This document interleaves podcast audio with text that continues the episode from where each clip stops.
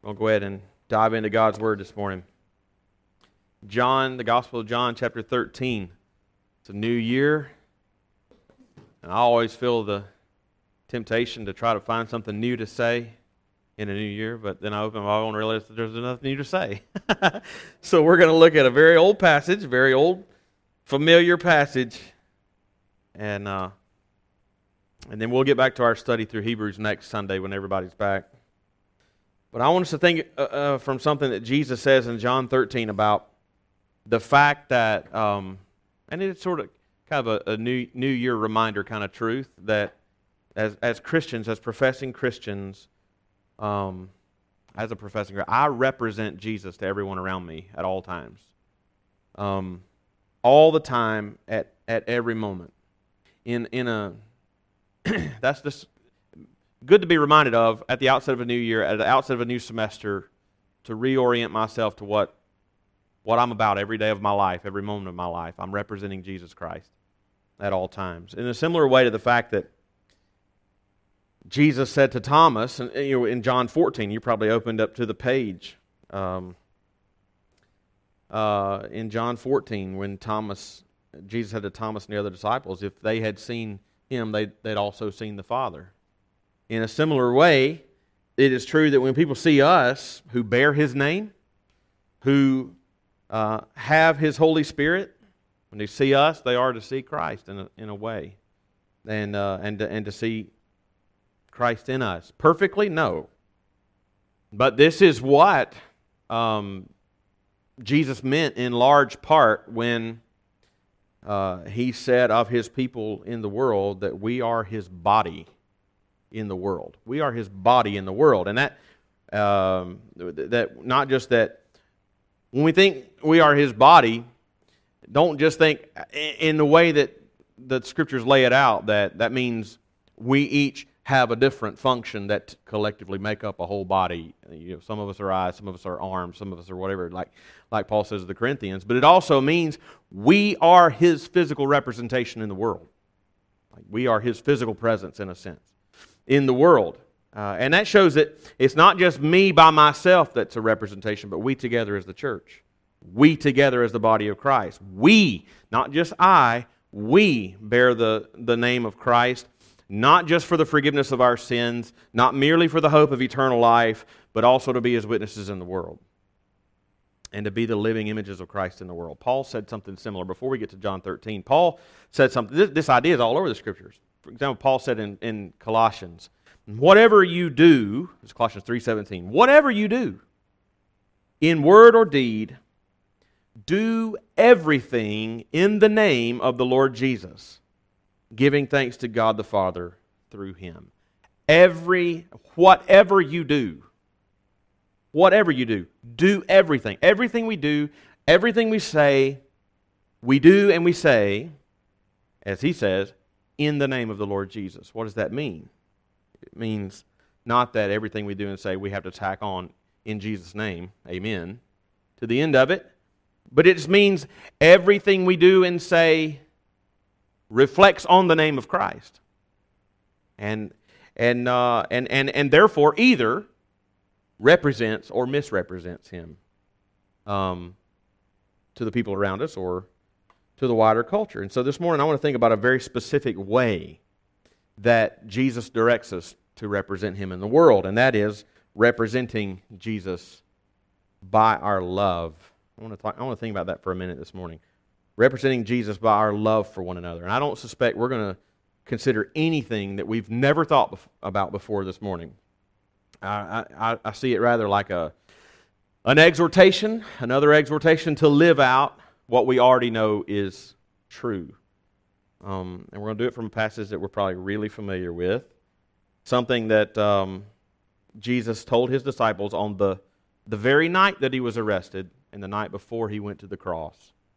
Um, an event that he foretold himself three times before this night, so he knew it was coming, and these were what he chose to be his last, some of his last words before that event, meaning they are some of the most urgent and some of the most important. So we're going to read John 13, verses 34 and 35. So if you have found that place in your Bibles, I invite you to follow along as I read. Jesus said, A new commandment I give to you, that you love one another. Let me just pause right there. That right there is an is a ought to make you pause and go, How is that a new commandment? You know? Because love one another is all over the Old Testament. Love your neighbor as yourself is one of the great commandments. So, in what way is love one another a new commandment here? Okay. A new commandment I give to you that you love one another. Just as I have loved you, you also are to love one another. By this, all people will know that you are my disciples if you have love for one another. Let's pray. Father in heaven, uh, we come to you in Jesus' name, in the power of the Holy Spirit, confessing to you our faith that this is your holy, inspired, inerrant, authoritative, clear, sufficient, necessary word to us. And uh, we want to submit our, our minds to what it says here, our desires, ourselves to what it says here, what Jesus says here. And um, we ask that you would give us um, minds to understand the truth that is here. As we just said, this is a, a new commandment that Jesus is giving. And the, the commandment is to love one another. So help us to think and give us a mind to understand how is this particular iteration of an old commandment a new commandment? Give us minds to understand the truth. Give us hearts to embrace and love the truth that we find here. And give us wills to obey what it leads us to do and commands us to do. And give us, uh, give us all eyes to see and ears to hear. I pray in Jesus' name. Amen. All right, as we think about uh, this familiar passage, two basic patterns uh, are really evident in it. There's two basic patterns, is what we're going to think about this morning. The first pattern has to do with love as a distinguishing mark of a Christian. Love as a distinguishing mark, which is not hard to find in these verses. It has to do with you individually and me individually and personally. So, love is a distinguishing mark of a Christian. But the second pattern that is also clear in it is that love is a distinguishing mark of a church. Love is a distinguishing mark of a church. This is also very apparent in Jesus' words. Uh, not just you personally and me personally, but us together. Um, it's a really beautiful passage. So we need to think carefully and probingly about what Jesus is saying here, because at one glance, what he's saying here in these in these verses may may seem to be just really obviously easy to understand.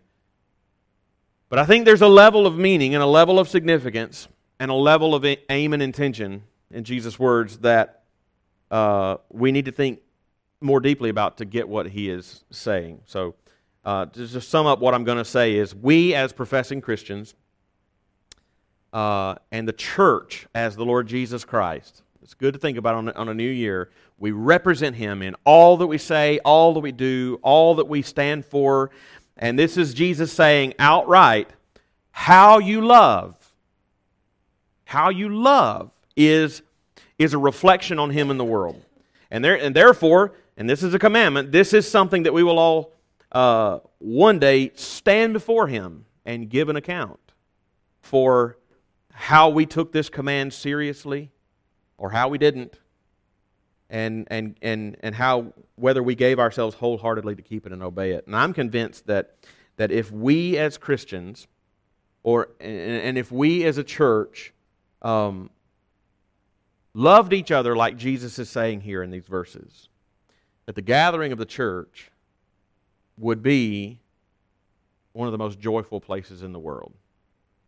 Um, almost irresistibly so. Um, and I suppose there are two goals in what I want to say this morning. Um, one, to encourage us and exhort us to, um, to love each other like, like Jesus says to here. And, uh, and, and maybe, secondly, to open our eyes a little, maybe to some ways that we don't, or ways that we fall short. So, this is a good aim to remind ourselves as we begin a new year by God's grace. Uh, there's no way, no way we can say everything here, but let's just get into it and say what we can and think first about love as a distinguishing mark of a Christian. This is the simplest of the two points this morning. Um, simplest because they're so obvious, uh, but they need to be said because Jesus said it. We're starting at the individual level. Uh, it's the mark of a Christian, an individual Christian. Because while Jesus is talking to all of his disciples here, and, and this, this, uh, this was a command that he was giving to all of them together. that's going to be the second point. The message was first and foremost to, to each of them individually because, because for a whole group of people to obey a command, uh, they each have to individually first commit to obey it. And, uh, and the basic command given to each one of them and to us is to love. Love.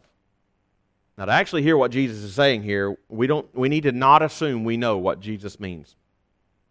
Um, let me say two things about love here that I think are clear in the passage. And one is this love is identifying. Love is identifying. I'm simply saying what I think the text is saying. And if it's simple, talk to Jesus about it. Love is identifying.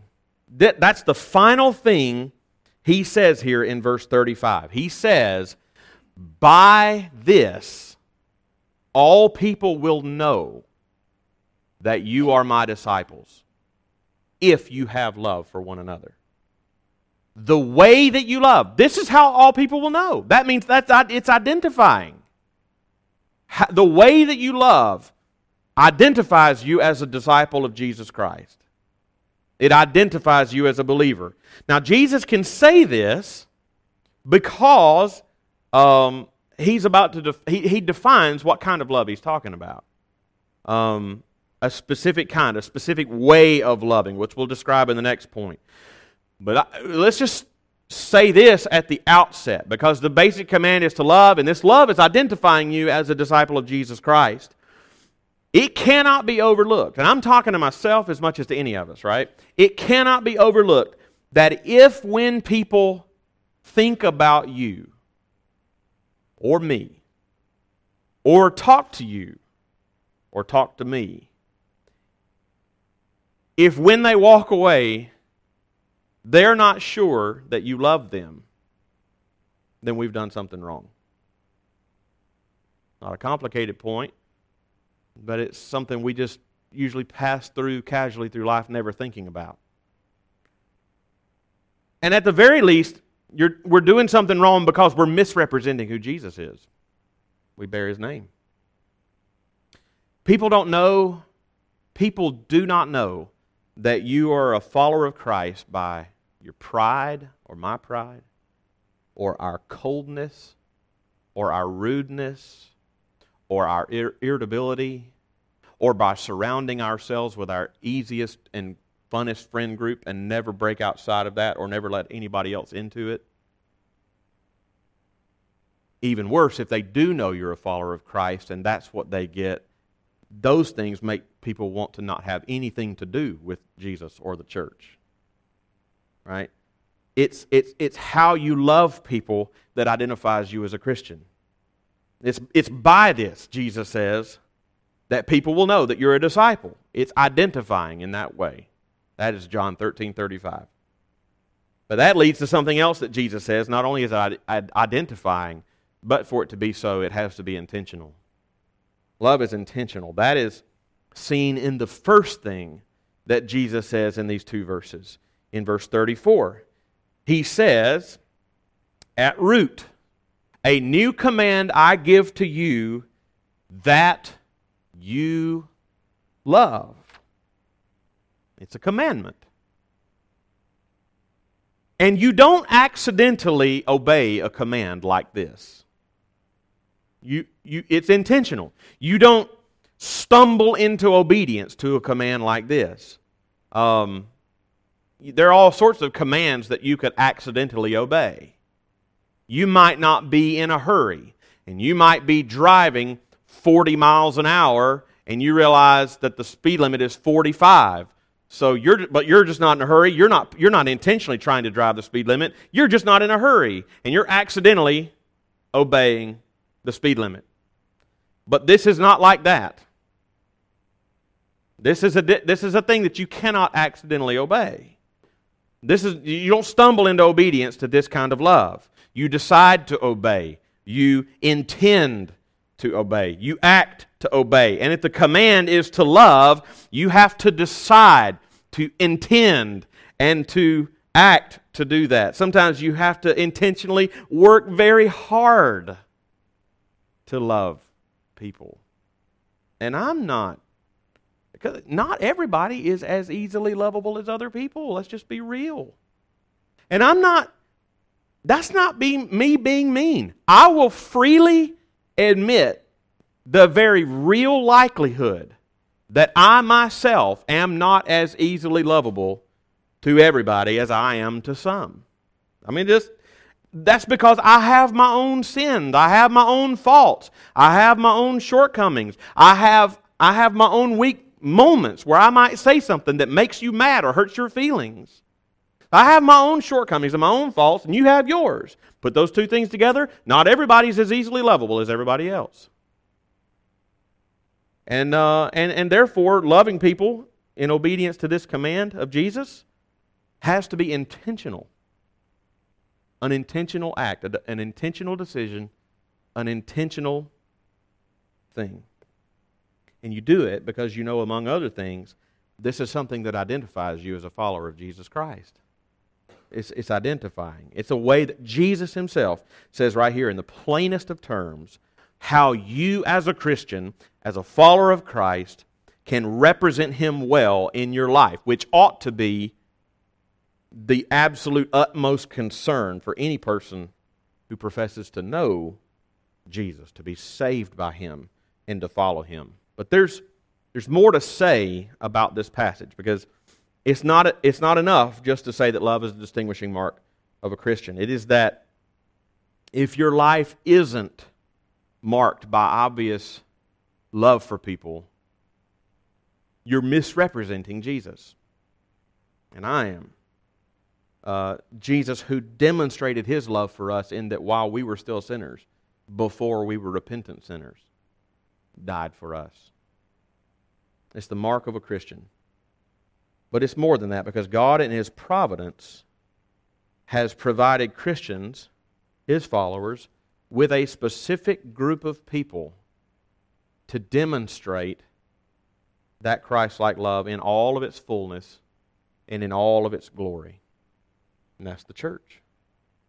Then I want you to know that what we're, what, what we, we're going to say and what he says here about how we as a church love one another, um, it's not just so that this is a joyful place to come, but that when we love each other like that, like this, like he's going to describe, that in itself is part of our witness. That in itself is part of our witness. I, yeah, there's communication is always going forth, not just in our words, but in our, our actions.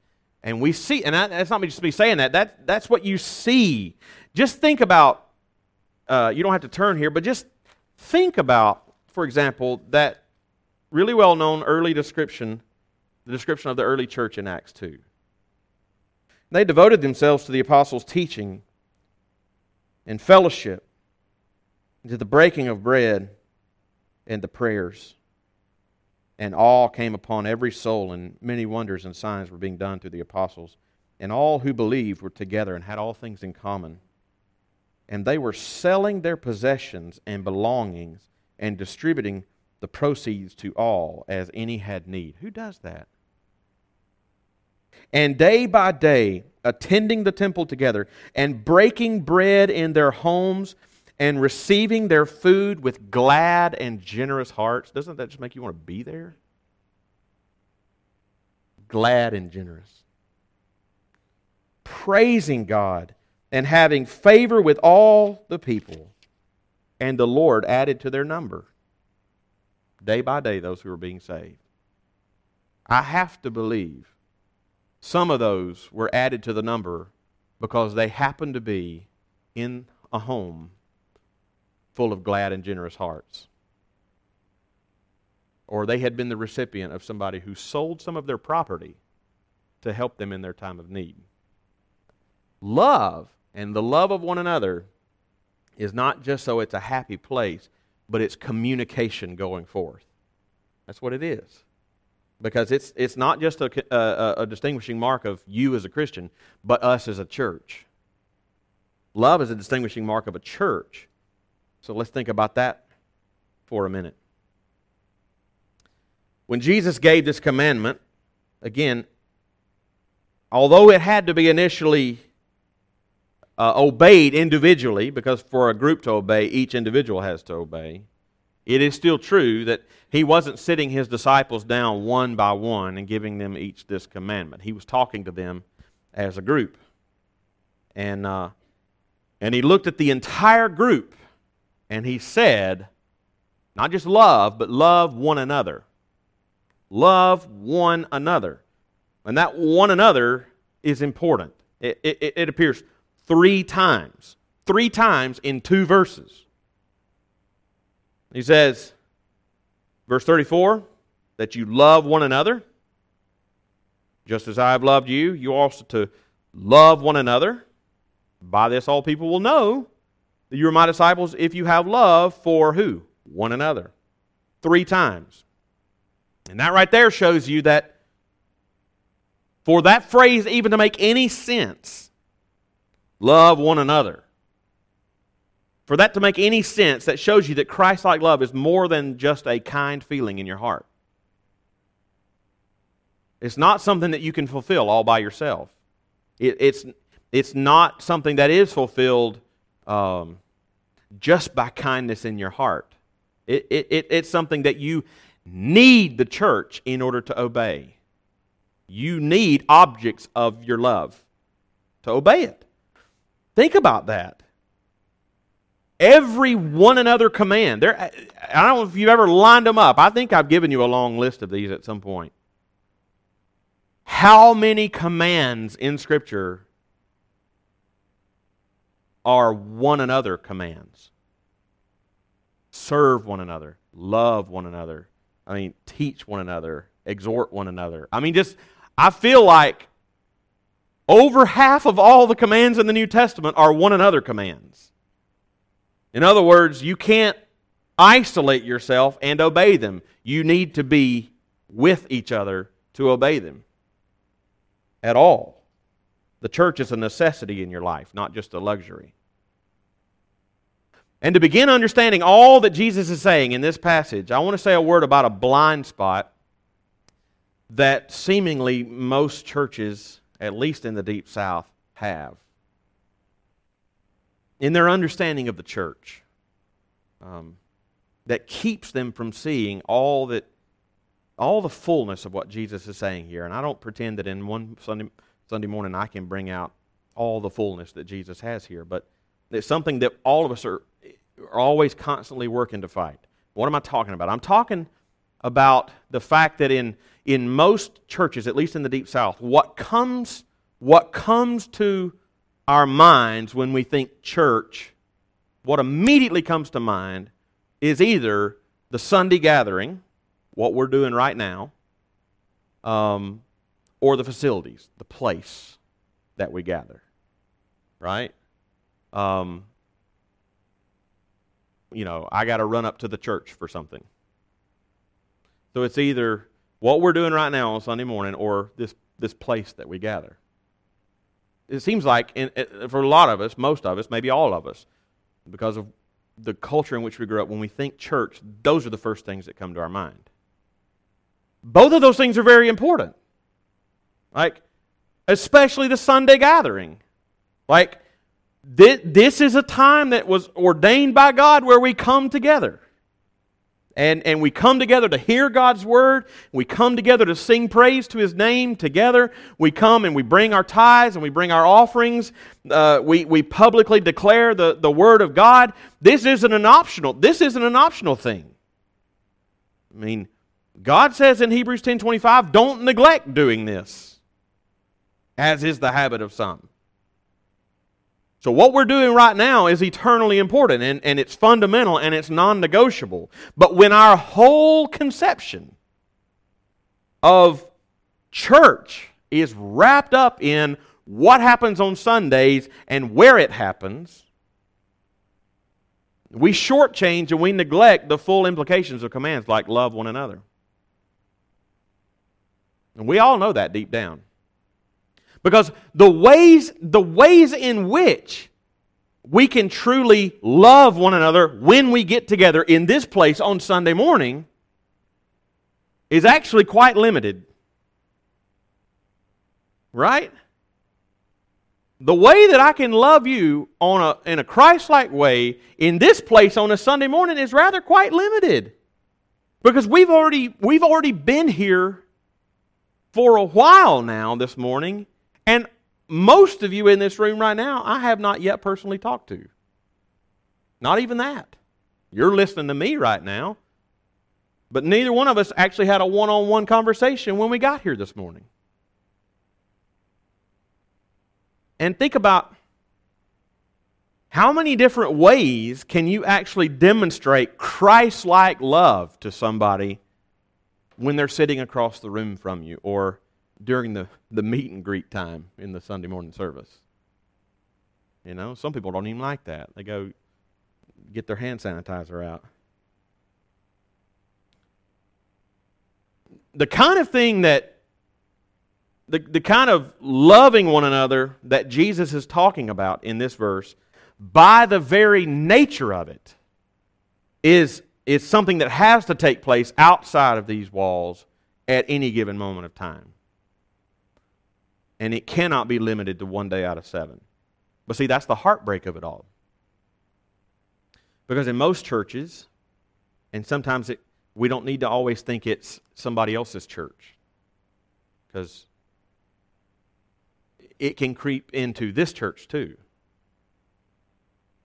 In, in a lot of churches, there is very little contact between many of the members during the week. And and that lack, is, that lack of contact is multiplied even more when you're talking about contact between different age groups of people. All right? If you, if you actually do get together with other people during the week, it's probably somebody exactly your age or exactly your station of life. And that's not a bad thing. That's not a bad thing to get together people your age, your, your station of life.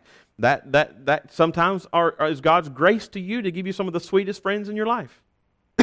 I get that. But there's a, there are a great deal more people in the church than just people our age or in our station of life. And I'll say, and Laura and I, Laura would agree, some of the some of the sweetest friends and the richest relationships we have ever had in our lives were with people who were 10, 20, 30, 40 years different in age from us. It's just true.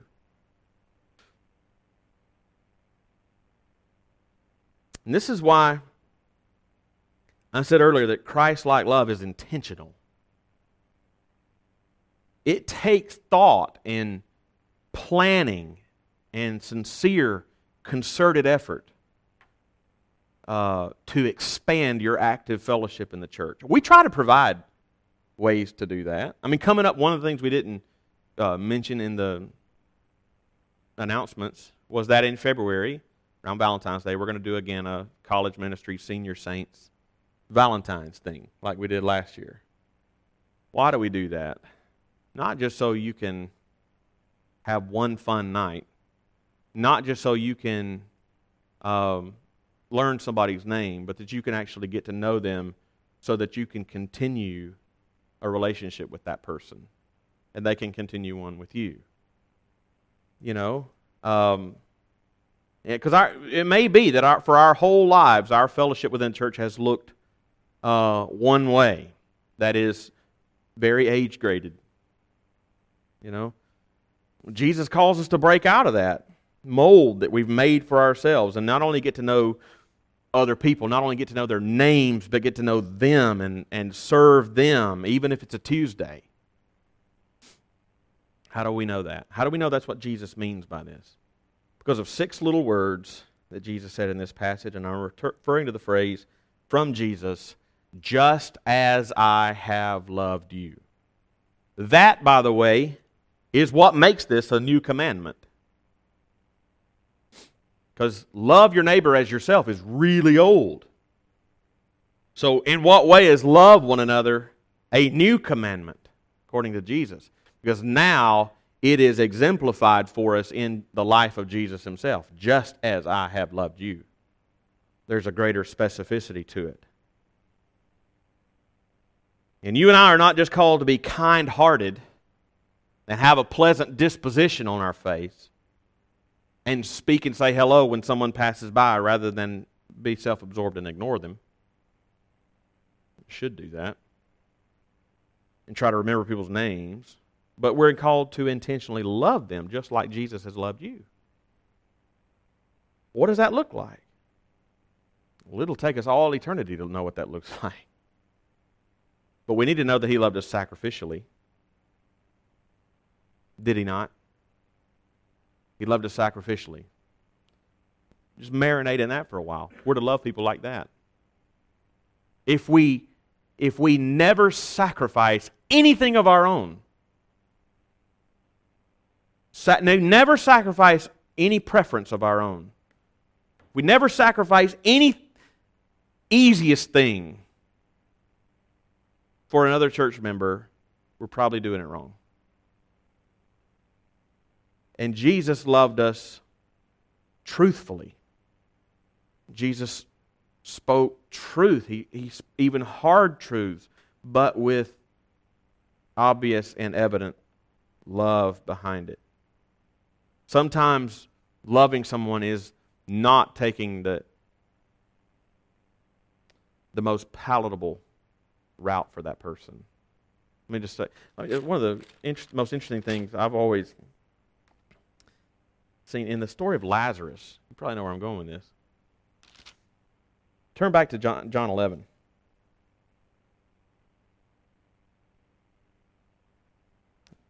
John 11. In verse 1, now a certain man was ill, Lazarus of Bethany, the village of Mary and her sister Martha. So let's just set the stage. Is Lazarus dead? No. He's sick. Okay, verse 2. It was Mary who anointed the Lord with ointment and wiped his feet with her hair, whose brother Lazarus was ill. Okay, is he dead? No, he's sick. Verse 3. So the sisters sent to him, saying, Lord, he whom you love is ill. We're three verses in. Is he dead? No, he's sick. But when Jesus heard it, he said, This illness does not lead to death. It is for the glory of God, so that the Son of God may be glorified through it. Verse 5. Now, Jesus loved Martha and her sister and Lazarus. So, verse 6 when he heard that Lazarus was ill, when he was sick, he stayed two days longer where he was. Why? So that Lazarus would die. I mean, verse 7. Then after he this he said to the disciples, Let us go to Judea again. And the disciples said to him, Rabbi, the Jews were just now seeking to stone you. Uh, and are you going there again? Jesus answered, Are there not 12 hours in the day? If one walks in the day, he does not stumble. Um, let's just skip on down. Verse 17. Now, when Jesus came, he found Lazarus had already been in the tomb four days. Bethany was near Jerusalem, about two miles off, and many of the Jews had come to Martha and Mary to console them concerning their brother. So when Martha heard that Jesus was coming, Martha went out Mary remained seated in her house, and Martha lit into Jesus. Lord, if you had been here, my brother would not have died.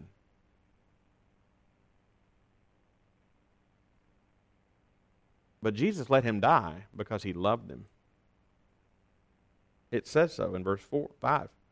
Jesus loved Martha and her sister and Lazarus. Lazarus died the first time. He died that first time because Jesus loved him. Jesus could have said the word from where he was, and Lazarus would not have died. All I'm trying to say by that, and you can go back to verse chapter 13, all I'm trying to say by that is love does not always look like what's going to be the easiest thing for that person to hear. It's what that, it's what you know needs to happen for the best possible outcome. And that may be a very uncomfortable conversation or a very uncomfortable course of action. Just know this. It may be it, it, you may not have had to deal with this at, at any point in your life yet. But just know. Don't let this wash right by you and never hear it. I'm telling you, live long enough and you'll have to have these kind of conversations. And you'll have to take these kinds of courses of action. And you will debate in your mind is this the loving thing to do? Jesus let Lazarus die.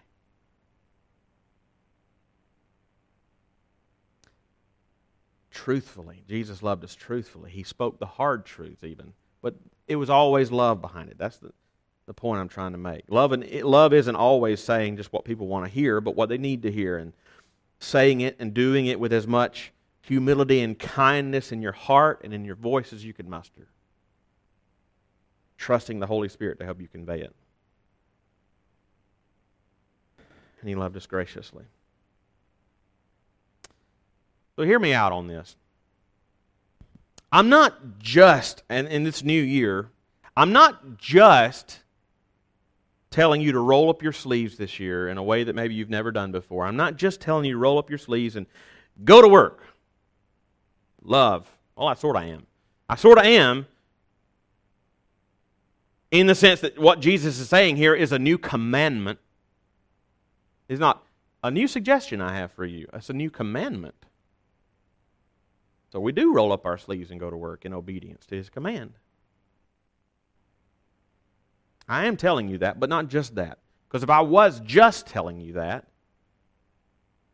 then all I'm giving you is a new law to keep. And I don't think Jesus himself is just giving us a plain old bare law to keep. Um, because law just shows us how sinful we are.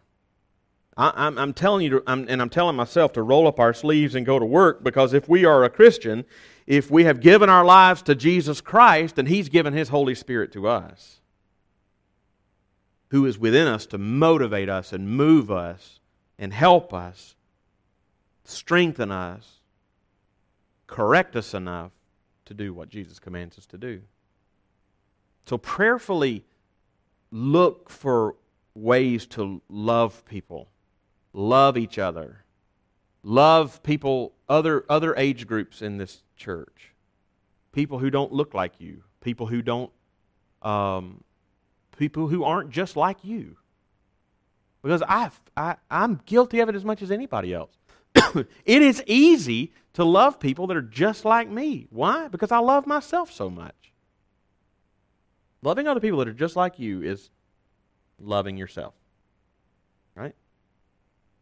So look for ways to do that this year. It may be it may be somebody else in the college ministry whom you have seen around but you don't really know them. And you may you may have even noticed that when you have seen them around, they were often standing alone. And they didn't have they didn't seem to have they didn't seem to be in any kind of friend group. Go to that person. That's who Jesus would go to. All right. It may be somebody of a completely different age group or different stage of life, and it probably should. And it may be somebody you don't know well at all, but serve them in some way for the glory of Jesus. And there's a thousand ways you can serve people. I mean, pick up the phone, write a note. It's kind of old fashioned, but it's never out of fashion. Who doesn't like to get a note? Right? I love getting a note in the mail. I love getting a note in my little mailbox. Notes are awesome. You know? In fact, notes didn't notes did not come uh, frequently.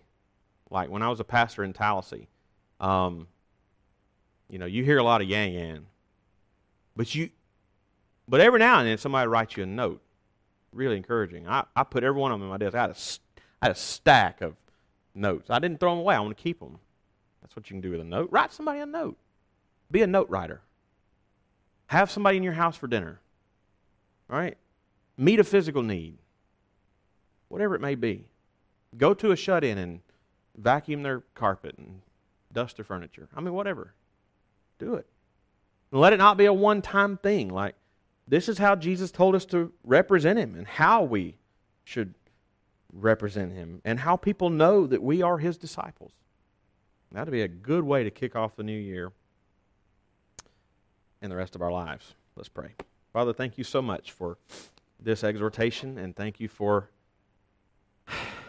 thank you for leaving us your word in written form. We get so distracted by other things in our lives that we might go the rest of our lives never thinking or remembering that Jesus said this.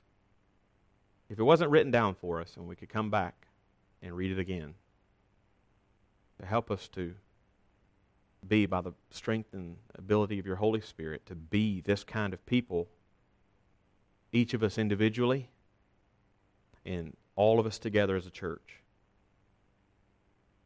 for the encouragement of each other, for the glory of you, King Jesus. I pray in your name. Amen.